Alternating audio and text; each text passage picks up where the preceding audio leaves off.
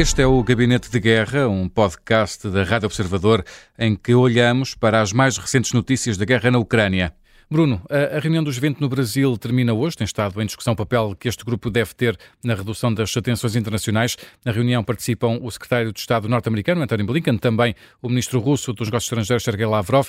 Esta é a primeira vez que Blinken e Lavrov se encontram desde a morte de Alexei Navalny na semana passada. Que importância, Bruno, tem esta reunião no contexto destes vários conflitos que vivemos? Uh, bem, é, é realmente um, um, grupo importante que foi criado uh, a seguir à crise económica e financeira de 2008 eh, no fundo, para refletir este facto, que é cada vez mais a, a gestão da governação global, nomeadamente económica, não se consegue fazer só eh, com os Estados Unidos e com os seus aliados mais próximos. E, portanto, é um grupo muito mais alargado, que inclui lá está a China, o Brasil, a Rússia, a Argentina, a Arábia Saudita, portanto, no fundo, as maiores economias mundiais, inclusive não ocidentais, representam, na verdade, 85%, estes 20 países, um pouco mais atualmente, eh, a par da União Europeia, representa 85% do, do PIB global, portanto, o conjunto da economia global, 75% do comércio global.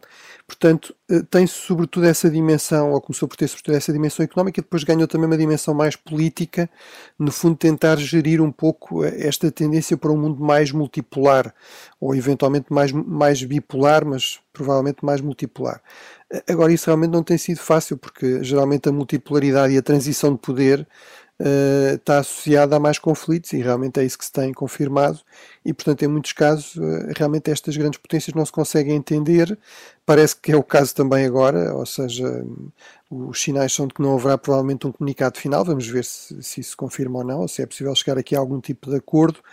Uh, realmente a generalidade dos países ocidentais que estão representados portanto, a União Europeia, a França, a Grã-Bretanha, o Canadá, os Estados Unidos, o Japão, etc., foram muito críticos da Rússia. Lavrov, enfim, respondeu com aquelas, com aquelas uh, narrativas da, da, propaganda russa habituais. Uh, o Brasil aqui também, enfim, não apareceu propriamente como um mediador ideal, uma vez que Lula veio dizer algo que não faz nenhum sentido, que é devemos esperar pela investigação oficial para tirar conclusões. Ora, não faz nenhum sentido. O Lula dizia é de bom senso esperar. Não, não é de bom senso porque não é de bom senso ignorar que houve eh, tentativas de assassinar Navalny anteriores bem documentadas, que houve uma série de líderes da oposição assassinados eh, e, portanto, e que não se pode ignorar também a natureza do regime russo e não é de esperar que dessa investigação resulte nada de credível. Eh, mas, em todo caso, é importante existir, é importante haver estes fóruns de diálogo. Há outras questões importantes que o Brasil tentou chamar para, para a linha da frente, embora o seu próprio presidente, depois, com muitas vezes declarações pouco, digamos, avisadas, acaba por desviar a atenção disso, por exemplo, a questão da, da segurança alimentar, etc. Uh, é também relevante, já agora assinalar para terminar, que Portugal também está presente nesta uhum. reunião do G20. Uh, eh, eu uh, sou muitas vezes crítico do Presidente Lula, mas defendo sempre que Portugal deve procurar ter uma boa relação com o Brasil, independentemente do regime, independentemente do governo ou do Presidente. é possível tirar daí muitas vezes benefícios importantes para os dois lados e realmente Portugal foi convidado pelo Brasil também, o país que lidera o G20 durante um ano, pode convidar outros países e organizações a participar, para além daquelas que estão lá permanentemente, e portanto Portugal está representado não só indiretamente por via da, da União Europeia, mas também está desta vez representado através, neste caso, do Ministro dos Negócios Estrangeiros, porque é, é uma cimeira de Ministros dos Negócios Estrangeiros. Hum. Eh, Francisco Pereira Coutinho, será complicado, como dizia o Bruno, ou difícil um, chegar ao fim desta reunião com o um entendimento? Bom, em relação às questões que, que, o Bruno fez referência, seguramente. Portanto, em relação à questão da Ucrânia, o Bruno fez referência às declarações de Lula sobre Navalny, que, no fundo, acabam por reproduzir muito daquela que é a propaganda russa, mas podíamos também falar das declarações eh, do presidente Lula sobre o conflito em Gaza, que é quando recentemente falou do genocídio e, comparou a situação em Gaza ao, ao Holocausto. Isso levou, aliás, um, atualmente a uma, uma séria uh, conflito diplomático entre, entre o Brasil e Israel, que pode levar até à ruptura das relações uh, diplomáticas. O, que é uma pena, porque uh, as prioridades do Brasil para esta presidência eram prioridades que o Brasil poderia levar a cabo de uma forma muito muito positiva, combate à pobreza, especialmente as questões do desenvolvimento sustentável e, e a política externa brasileira e aquilo que se esperava do presidente Lula é que liderasse justamente o combate às alterações climáticas, justamente por ter um tesouro da humanidade, que é a própria Amazónia, e, aqui claramente houve uma esperança muito grande resultante da sua eleição por contraposição à política do seu antecessor, Jair Bolsonaro, e depois, claro, todas as questões relacionadas com a reforma das instituições internacionais, designadamente eh, do Conselho de Segurança e de, outras, um, e de outros órgãos das, das Nações Unidas. Mas, mas neste contexto, com uma política externa tão divisiva por parte do próprio presidente brasileiro, eu, eu, creio que não há aqui grande margem para que neste contexto, como explicou o Bruno, com, com, os, com os Estados com prioridades de política externa tão diferenciadas, conseguimos chegar a qualquer tipo de entendimento nesta, nesta, nesta,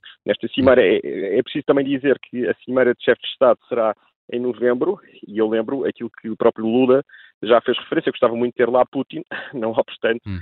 uh, Putin ser procurado pelo, pelo Tribunal Penal Internacional, entretanto já, já terá sido avisado que não seria boa ideia convidá-lo, até porque o Brasil é um Estado de Direito e hum. possivelmente o Poder Judicial iria emitir um mandato de detenção uh, do próprio Putin se aterrasse uh, em Brasília. Portanto, não, seguramente Putin não irá uh, visitar Brasília em, em novembro. É? Entretanto, a Rússia ameaçou abater um, aviões de patrulha franceses que sobrevoavam o Mar Negro, uma informação adiantada pelo ministro francês da Defesa, que disse também que estas ameaças demonstram uma postura particularmente agressiva da Rússia, que se agravou desde o início do conflito na Ucrânia. Bruno Cardoso Reis, podemos esperar uma Rússia mais agressiva conforme tem, vai avançando agora no terreno? na Ucrânia?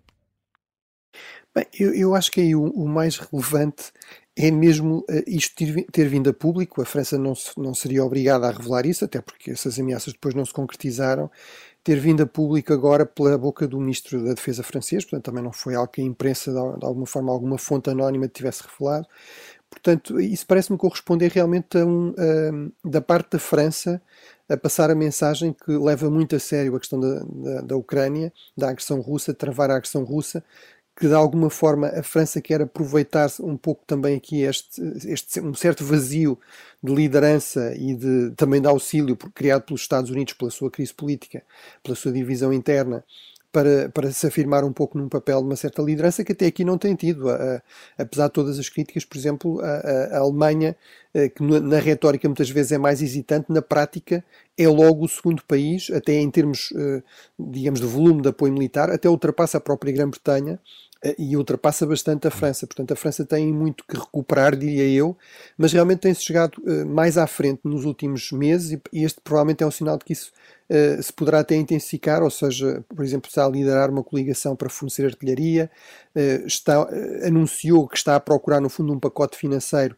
de vários milhares de milhões de euros para a ajuda bilateral também francesa, em termos de armamento, e, portanto, tudo isso realmente me parece importante significativo. Vamos ver se se concretiza, porque, como eu digo, até aqui a França está longe de ser um líder na ajuda, nomeadamente militar, à Ucrânia e dos países europeus. É, é provavelmente aquele que tem mais capacidade para o fazer, certamente a par da Grã-Bretanha e da, e da Alemanha.